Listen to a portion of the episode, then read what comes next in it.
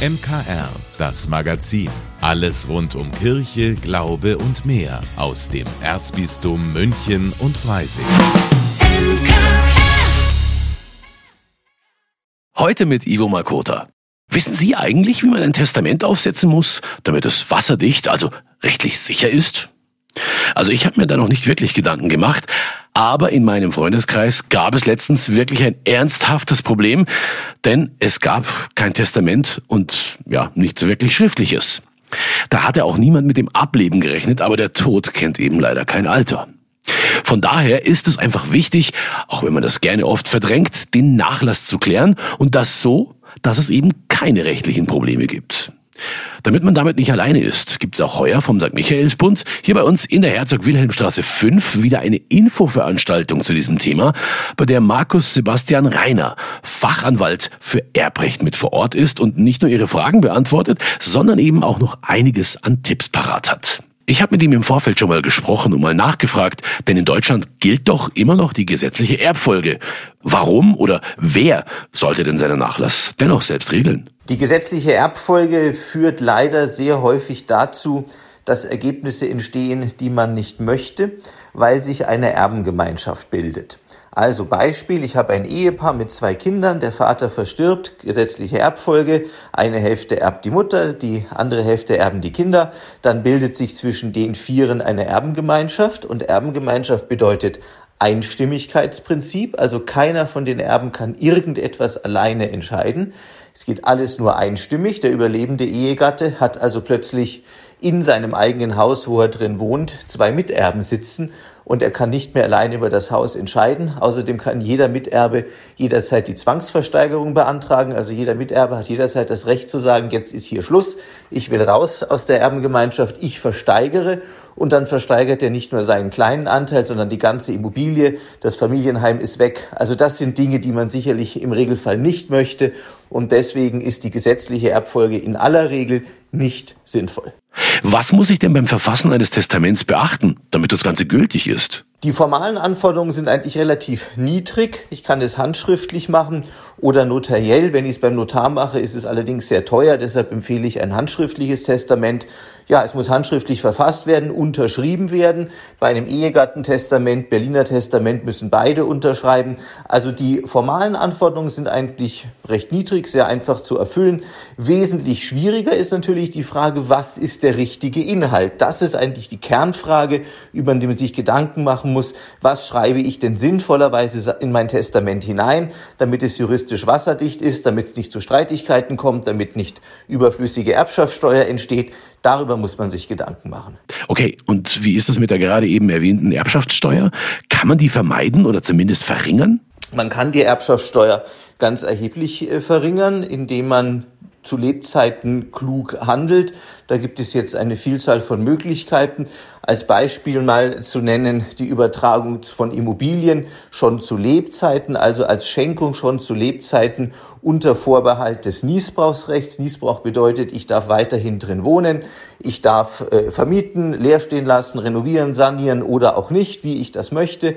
Ich trage alle Kosten, ich trage aber auch alle Einnahmen, die bekomme ich, die fließen zum Niesbraucher. Es ändert sich gefühlt also nichts für den Niesbraucher, aber steuerliche Konsequenz, ich kann den Wert des Niesbrauchsrechts abziehen vom Wert der Schenkung. Und dadurch ergibt sich eine ganz erhebliche Einsparung bei der Erbschaftssteuer. Wie sieht denn die Situation aus, wenn ich jetzt zum Beispiel keine Erben habe? Also wenn ich mir überlege, wer soll meinen Nachlass bekommen, äh, stelle ich mir ja die Frage, wer kommt in Frage? Das kann natürlich die Familie sein oder auch sonstige nahestehende Personen, Freunde, Bekannte, wie auch immer. Oder aber es können gemeinnützige Organisationen sein. Das ist natürlich eine sehr schöne Möglichkeit, mit dem Nachlass auch über den Tod hinaus etwas Gutes zu tun, auch seine eigenen Ideen fortwirken zu lassen über den Tod hinaus. Und erbschaftssteuerlich ist es am allerschönsten, weil gemeinnützige, mildtätige kirchliche Organisationen bezahlen keinerlei Erbschaftssteuer. Das heißt, da geht das Vermögen komplett in den guten Zweck hinein, ohne dass Steuer an den Staat fällt. Vielen Dank, Markus Sebastian Reiner, Fachanwalt für Erbrecht. Der am kommenden Dienstag, den 13. Juni von 15 bis 17 Uhr im St. Michaelsbund hier bei uns in der Herzog-Wilhelm-Straße 5 vor Ort ist und Sie bei allen Fragen rund ums Thema Vererben, Testament und Nachlass fachmännisch beraten wird. Das Ganze ist natürlich kostenlos, also unbedingt vorbeischauen. Nächste Woche am Dienstag. Um Anmeldung wird allerdings gebeten, bitte gern telefonisch. Von Montag bis Freitag 9 bis 17 Uhr unter 089 23 225 500. Nochmal 089 2322 5500. Und dann bekommen Sie alle Antworten rund ums Thema Erben und Nachlass. Schauen Sie vorbei. Wir freuen uns auf Sie.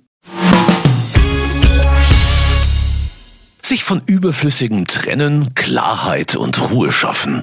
Ja, das klingt für immer mehr Menschen erstrebenswert.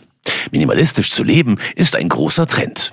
Meine Kollegin Katrin Schreiber spricht deshalb in der neuesten Folge von Einfach Leben mit so einer Minimalistin und ist jetzt schon mal hier bei mir im Studio. Katrin, wen hast du dir denn da diese Woche als Expertin eingeladen? Ich habe Rena Münch zu Gast, YouTuberin und Minimalismus-Expertin. Sie lebt schon seit über 20 Jahren minimalistisch also mit möglichst wenig Gegenständen in ihrer Wohnung. Auslöser war ein Shoppingtrip nach New York, bei dem sie ziemlich über die Stränge geschlagen hat. Und zwar wollte ich dort immer schon mit einem leeren Koffer hin und mit einem vollen zurückkommen. Und diesen Wunsch, diesen Traum, den habe ich mir dann damals tatsächlich mit einer Freundin zusammen erfüllt. Und Sie können sich ja denken, also im Gepäck hatte ich natürlich ganz, ganz viele Sachen, die ich nicht brauchte und auch einen kleinen Schuldenberg von 10.000 D-Mark waren es damals noch. Oh, wow. Und genau, als junge Frau ist das natürlich schon ähm, ein ganz schön ja heißes Eisen, sag ich mal. Oh wow, das ist ja wirklich eskaliert. Aber warum ist sie denn danach, als die Schulden abbezahlt waren, Minimalistin geblieben? Rena Münch sagt, sie hat damit einfach viel mehr Zeit für Dinge, die ihr wirklich wichtig sind, wie Freunde treffen, auf Partys gehen zum Beispiel. Mehr Zeit, beziehungsweise vor allem auch mehr Freizeit. Das klingt, finde ich, ganz wunderbar. Wenn uns jetzt jemand zuhört und sagt, er möchte das gerne mal ausprobieren mit dem minimalistischen Leben, wie steigt man denn da am besten ein? Zum Einstieg gibt es ein paar ganz einfache Regeln. Zum Beispiel One in, One out. Also für jeden Gegenstand, der neu in die Wohnung kommt, muss davor einer raus. Und die Profis können das Ganze dann noch ein bisschen steigern. Man kann das Ganze natürlich ja, um noch minimalistischer zu werden, auch in eine One-in, Ten-out-Regel äh, verwandeln. Das heißt dann eine Sache rein, zehn nach draußen, was dann aber ja natürlich für manche vielleicht sich schwierig darstellen könnte. Ja, vielen Dank, Katrin. Heute Abend, gleich nach der Gottesdienstübertragung aus dem Münchner Liebfrauendom, ab kurz nach sieben gibt's also wieder eine aktuelle Folge von Einfach Leben. Heute mit meiner Kollegin Katrin Schreiber und der Expertin Rina Münch, mit der sie über das Thema Minimalismus spricht. Wie gesagt, ab 19 Uhr hier bei uns im MKR und natürlich jederzeit unter münchnerkirchenradio.de und überall, wo es Podcasts gibt. Ja, diese Woche sind ja noch Pfingstferien. Das Wetter ist super. Ja, und wer mag und die Tage frei hat, vielleicht noch was unternehmen möchte, für den haben wir jetzt noch ein paar Tipps, die man vielleicht vor dem Wochenende, quasi bevor der große Rückreiseverkehr wieder rollt, unternehmen kann. Meine Kollegin Maria Ertl hat drei wunderbare Tipps für Sie. Tipp Nummer eins: Wer nicht wirklich weit weg will, der könnte die Tage mal das schöne Wasserburg erkunden. Das kleine Städtchen am Inn eignet sich nämlich perfekt für einen Tagesausflug mit der Bahn oder dem Auto, denn es liegt gerade mal knapp 60 Kilometer östlich von München. Malerisch an der Innschleife gelegen kann man hier ein gutes Stück wandern gehen, eine Bootsfahrt auf dem Innenunternehmen oder einfach durch die mittelalterliche Altstadt mit ihren kleinen Geschäften oder Cafés flanieren. Tipp Nummer zwei: Wer sagt denn, dass Wandern anstrengend sein muss? Wer nicht so oft mit Rucksack und Wanderschuhen unterwegs ist, kann die Tage ja mal den Tegernseer Höhenweg ausprobieren. Der bietet nämlich wunderschöne Landschaften und atemberaubende Ausblicke auf den Tegernsee und die umliegenden Berge. Von der Talstation der Wallbergbahn einfach den Wegweisern zum Tegernseer Höhenweg folgen und nach einer guten Stunde Wandern in der Tegernseer Hütte einkehren. Ein Traum. Tipp Nummer 3. Wer keine Lust auf eine Kleinstadt oder Wandern hat, könnte auch mal wieder ein bisschen karibisches Feeling am Eibsee unterhalb der Zugspitze genießen. Klar, schon lange kein wirklicher Geheimtipp mehr, aber immer noch einer der schönsten Seen hier bei uns in Bayern.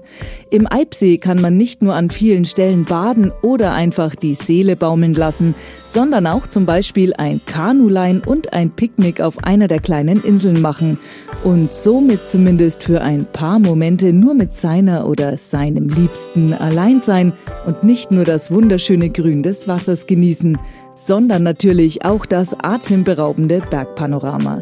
Was auch immer Sie vorhaben, wir wünschen Ihnen viel Spaß und schöne Ferien.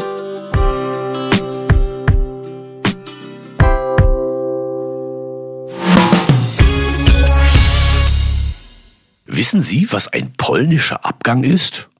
Also mal abgesehen von der Tatsache, dass ich sowas sonst nie sagen würde, auch wenn ich das von vielen zum Beispiel als ja quasi stilles Verschwinden von einer Feier kenne, also quasi ohne jemanden Servus sagen zu wollen. Meine Kollegin Gabi Hafner stellt Ihnen heute einen Roman vor, der genau so heißt. Der junge Schriftsteller hat polnische Wurzeln und so einiges zu berichten. Beispielsweise über polnische Trudno und deutsche Bürokratie. Mehr dazu jetzt in ein Buch. Der Lesetipp hier bei uns im MKR. Münchner Kirchenradio. Literatur. Mein Buch diese Woche schildert die Auswanderungsgeschichte einer polnischen Familie nach Deutschland. Polnischer Abgang heißt der Debütroman von Mariusz Hoffmann und der Titel bedeutet als Redensart, von einer Party zu verschwinden, ohne sich zu verabschieden. Genau das hat Jareks Großmutter Agnieszka getan. Sie ist einfach ausgereist nach Deutschland, ohne Bescheid zu sagen. Doch immerhin schickt sie nun nach der Wende eine Einladung zum Besuch. Für Familie Sobotta die Chance, ein Visum für Deutschland zu bekommen und einen Antrag auf Übersiedlung zu stellen. Die Handlung der 14-jährige Jarek und sein Freund müssen für Abwechslung in ihrem Leben schon selber sorgen. Dabei hilft zum Beispiel der Blick vom Dach der stillgelegten Schnapsfabrik oder auch eine toxische Mischung aus gegorenen Aronia-Beeren vermischt mit selbstgebranntem. Ziemlich schwer, nicht in die gleiche Tristesse zu versinken, in der die Erwachsenen festzustecken scheinen. Die Aussicht nach Deutschland zu übersiedeln, ist da schon ziemlich prickelnd für Jarek. Was ihn erwartet, Davon hat er allerdings keine Vorstellung. Er möchte vor allem seine Großmutter wiedersehen, die einfach verschwunden ist nach Hannover. Jareks Vater hat eine ganz andere Vermutung. Als ehemaliger Aktivist der Solidarność-Gewerkschaftsbewegung glaubt er, seine Mutter, Postbotin und zuverlässige Staatsdienerin, habe ihn verraten und ihm eine Auseinandersetzung mit der paramilitärischen Sondereinheit SOMO beschert, die ihn für Monate arbeitsunfähig machte. Es ist das Jahr 1990. Die Grenze nach Westen ist offen und Familie Sobota hält Besuchsvisa in den Händen und lässt sich von einem Herrn Hübner in dessen Kleinbus mit Sack und Pack über die Grenze bringen. Die Nervosität ist groß, denn die polnischen Behörden sollen glauben, dass die Sobotas nur zum Familienbesuch nach Deutschland reisen. Die deutschen Behörden jedoch wollen sie davon überzeugen, dass sie sich als Deutsche fühlen und daher im Land bleiben dürfen. Dazu werden sie fleißig die Bürokratie füttern müssen. Zwölf Kilometer Stau an der Grenze waren eine üble Geduldsprobe, doch die Zeit im Lager zieht sich noch öder als der längste Stau. Aber dann kommt Familie Engel neu im Lager an. Tochter Monika ist 15. Sie trägt einen deutschen Nachnamen und muss sich um die Bleibeerlaubnis nicht groß Sorgen machen. Ein bisschen hochnäsig die Gute, aber immerhin eine gleichaltrige Freundin, mit der sich die Umgebung des Lagers erkunden lässt. In ihrer Gesellschaft macht Jarek die ersten Erfahrungen mit deutschen Jugendlichen. Ziemlich herb wird er als Polacke beschimpft. Monika und ihre Familie bekommen ihren positiven Bescheid. Bald darf auch Jareks Familie die Zwischenlösungen hinter sich lassen und zieht ebenfalls nach Werne in eine Notwohnung. Am heiligen Abend dann wird der Elefant im Raum zu groß für Jarek und er fragt seine Eltern endlich offen, warum sie Oma Agnieszka noch immer nicht besucht haben, ob sie das etwa in Ordnung fänden. Zu Silvester wird Jarek jedenfalls seine Oma besuchen und es gibt ein kleines Happy End kurz nach Mitternacht. Der Sound. Marius Hoffmann verwandelt seine Romanszenen sprachlich in pure Atmosphäre. Beim Grenzübertritt, als Jarek dem Beamten eine ungeschickte Frage stellt, da ist die Luft im Auto wie weggesaugt und man hält selber die Luft an. Wenn die Erwachsenen schweigen, verdrängen, macht Jarek immerhin seine Beobachtungen. Die Erwachsenen nehmen hin, ertragen, stellen keine Ansprüche. Zu Polnisch heißt das trudno. Schwierig, aber kann man nicht ändern, also finde dich damit ab. Aber dafür sind Jarek und Monika noch viel zu jung. Der Autor Mariusz Hoffmann wurde 1986 in Polen geboren. 1990 reiste er mit seiner Familie nach Deutschland aus. Er studierte Philosophie in Hamburg und literarisches Schreiben in Hildesheim. Für seine Beschreibung Polens hat er viele Gespräche mit Eltern und Großeltern geführt, um deren Erinnerungen und Anekdoten einzusammeln. Eine besonders ergiebige Quelle war seine Oma. Fakten zum Buch Knapp anderthalb Millionen Polen sind seit den 50er Jahren nach Deutschland ausgesiedelt. Wie die polnischen Migranten selbst ihren Staatenwechsel erlebten und wie sie sich in Deutschland einleben konnten, dafür gab es wenig Aufmerksamkeit. Ein paar Wissenslücken über unser großes, unbekanntes Nachbarland Polen lassen sich mit dem polnischen Abgang von Mariusz Hoffmann auf äußerst unterhaltsame Art auch füllen. Der Roman ist im Berlin Verlag erschienen. Kaufen können Sie das Buch in der Buchhandlung Michaelsbund oder online auf michaelsbund.de. Vielen Dank, dass Sie sich unseren Podcast MKR, das Magazin des Münchner Kirchenradios, angehört haben. Wir freuen uns, wenn Sie unseren Podcast abonnieren und in der Podcast-App Ihrer Wahl bewerten. Am liebsten natürlich mit fünf Sternen. Wir haben auch noch viele andere schöne Podcasts. Diese finden Sie unter münchnerkirchenradio.de und überall, wo es Podcasts gibt. MKR wir machen Ihren Podcast. MKR. Mehr Tiefgang für den Süden.